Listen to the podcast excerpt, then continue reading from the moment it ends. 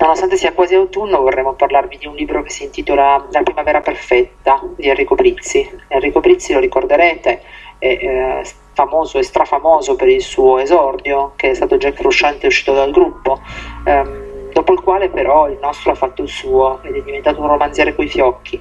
Questo suo ultimo lavoro, edito da Harper Collins, è uscito appunto nella primavera scorsa. Um, fare una sorta di recensione di questo romanzo per me è disturbante perché potenzialmente potrebbe riassumersi così. È eccezionale, bellissimo, è denso, ricco, realistico, talmente appassionante che sembra raccontare la tua vita che diavolo ci fai ancora lì? Subito, corri a leggere il grandissimo nuovo libro di Enrico Brizzi. Si può fare? Sembra uno spot, quindi forse no. Ecco perché la provenienza del, del disturbo di cui vi dicevo. Come però è possibile argomentare qualcosa per cui si è terribilmente entusiasti sen- senza cadere nella, nella, banalità e nella convinzione più assoluta? Quindi che, che segue, quello che, le parole che seguiranno saranno una sorta di tentativo sperimentale, perdonatemi, nel caso in cui fossero davvero troppo, troppo, troppo entusiastiche. Ma Enrico Brizzi torna, torna a far sentire la sua voce da narratore, un narratore di altissimo livello. Il risultato è un romanzo straordinario. Mm, ve ne leggo un pezzettino.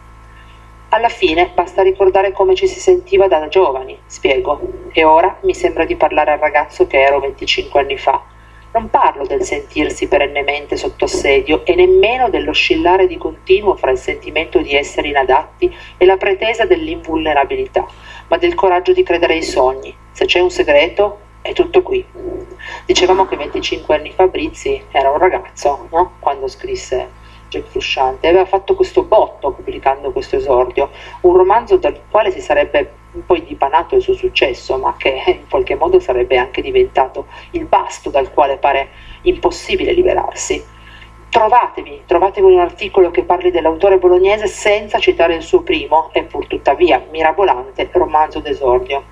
È sostanzialmente impossibile. Ogni volta, e infatti l'abbiamo fatto anche noi, che si parla di questo, di questo autore, si deve per forza fare riferimento a questo suo esordio.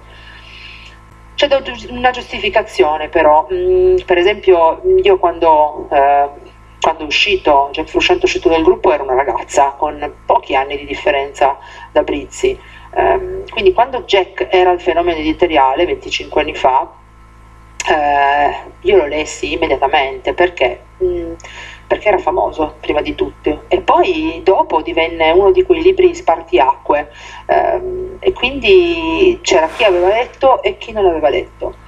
Eh, io non lo abbandonai più, non, non, ho, non ho, più abbandonato questo autore, l'ho sempre, l'ho sempre, trovato di grande qualità e quindi, come dicevo precedentemente, questa, questa recensione non è, non è assolutamente obiettiva. Ma Nonostante tutto questo, è difficile non intravedere un capolavoro quando lo si legge, e questo a mio avviso lo è.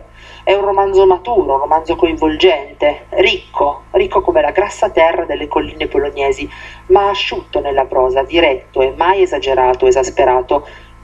In una parola, è perfetto, è ironico, è tagliente, racconta una meravigliosa storia d'amore, o forse di più, perché il protagonista, Luca Fanti, è piazzato bene, sembra, ha una bella moglie, due splendidi bambini e una casa nella operosa Milano. Un lavoro invidiabile grazie al fratello, che è un campione di ciclismo. Qualcosa però in questo quadretto impeccabile comincia a inclinarsi e presto un vorticoso turbine trascina il protagonista in un crescendo di avversità, fino a quando pare tutto perduto. Lui appare perduto. Ma sarà così? O ci sarà una primavera dopo l'inverno? Vi leggo un altro un altro pezzetto. Le disfatte, vi dico ora, non sono tutte uguali. Se c'è qualcosa che fa la differenza tra la resa senza quartiere e ottenere l'onore delle armi, sta nella dignità che porta a lottare sino all'ultimo. È servito sprofondare per intero in questo disastro per intravedere una luce. L'affetto sconfinato dei miei figli, la soddisfazione di rispondere che la mia lealtà non è in vendita, la sorpresa che esiste ancora su questo pianeta una donna per la quale vale la pena sospendere ogni diffidenza e sentirsi emozionati. La copertina ritrae un uomo che cammina su una fune tesa in mezzo alle montagne.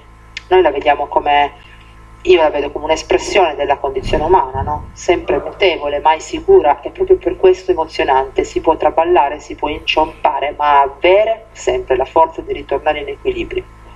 Tutto questo e tanto, tantissimo altro è racchiuso in 425 pagine divorabili in pochissimo, ma che prenderanno più tempo ad essere digerite e metabolizzate. Non è un libro leggero, nonostante l'ironia e lo stile svelto e disinvolto come un buon pezzo musicale, c'è anche infatti una playlist dedicata su Spotify.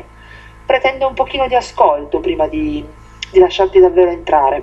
L'ultima parte è una vera e propria bomba, caratterizzata da uno stato di, violente, di violenta e persistente emozione, un passaggio obbligato verso la liberazione finale. Al termine però un vuoto, come se si fosse davvero su quella fune a guardare di sotto. E se si guarda bene è proprio così, un passo dopo l'altro, con i giusti tempi per rifiatare, camminando in una primavera perfetta.